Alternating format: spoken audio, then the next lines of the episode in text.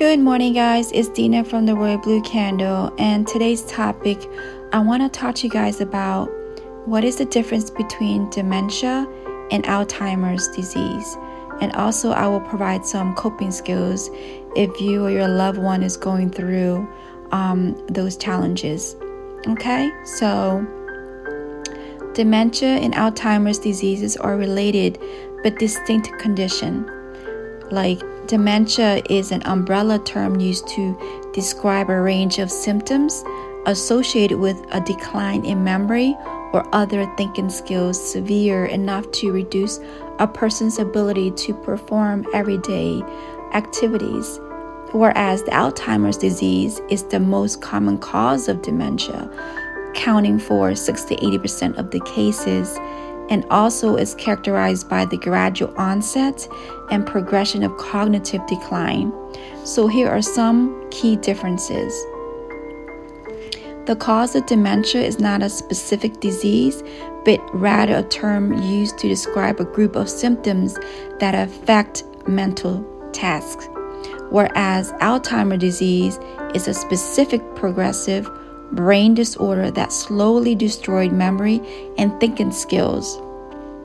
The symptom the dementia symptom may include memory loss, difficulty communicating, personality changes, and difficulty with complex tasks, whereas Alzheimer's disease, the symptoms typically involves progressive memory loss, confusion, disorientation, and difficulties with reasoning and judgment.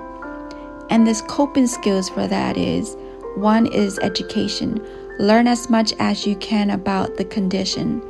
Understanding the symptoms progression and available support can help you and your loved one to cope more effectively. Two, communication. Maintain an open and honest communication with the person who has dementia or Alzheimer's. Be patient and understanding and supportive in your interactions. Three, support groups. Joining a support group can provide emotional support, practical advice, and a sense of community with others who are going through a similar experiences. Four self-care, take care of yourself both physically and emotionally. Make time for activities that you enjoy and seek support from friends and family when needed. 5. Safety precaution. Ensure the environment is safe and secure. Remove any hazard that could cause accidents Consider using tools such as door alarms or GPS tracking devices if wandering is a concern. Sick, seek professional help. Consult a healthcare professional, including doctors, counselors, and specialists, to get advice on managing symptoms and accessing appropriate care and support services. 7. Maintain routine.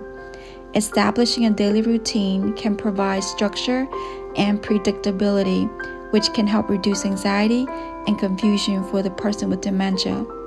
It's very important to remember that coping with dementia and Alzheimer's can be challenging, and it's okay to seek help and support for yourself as a caregiver. So, thank you so much for tuning in.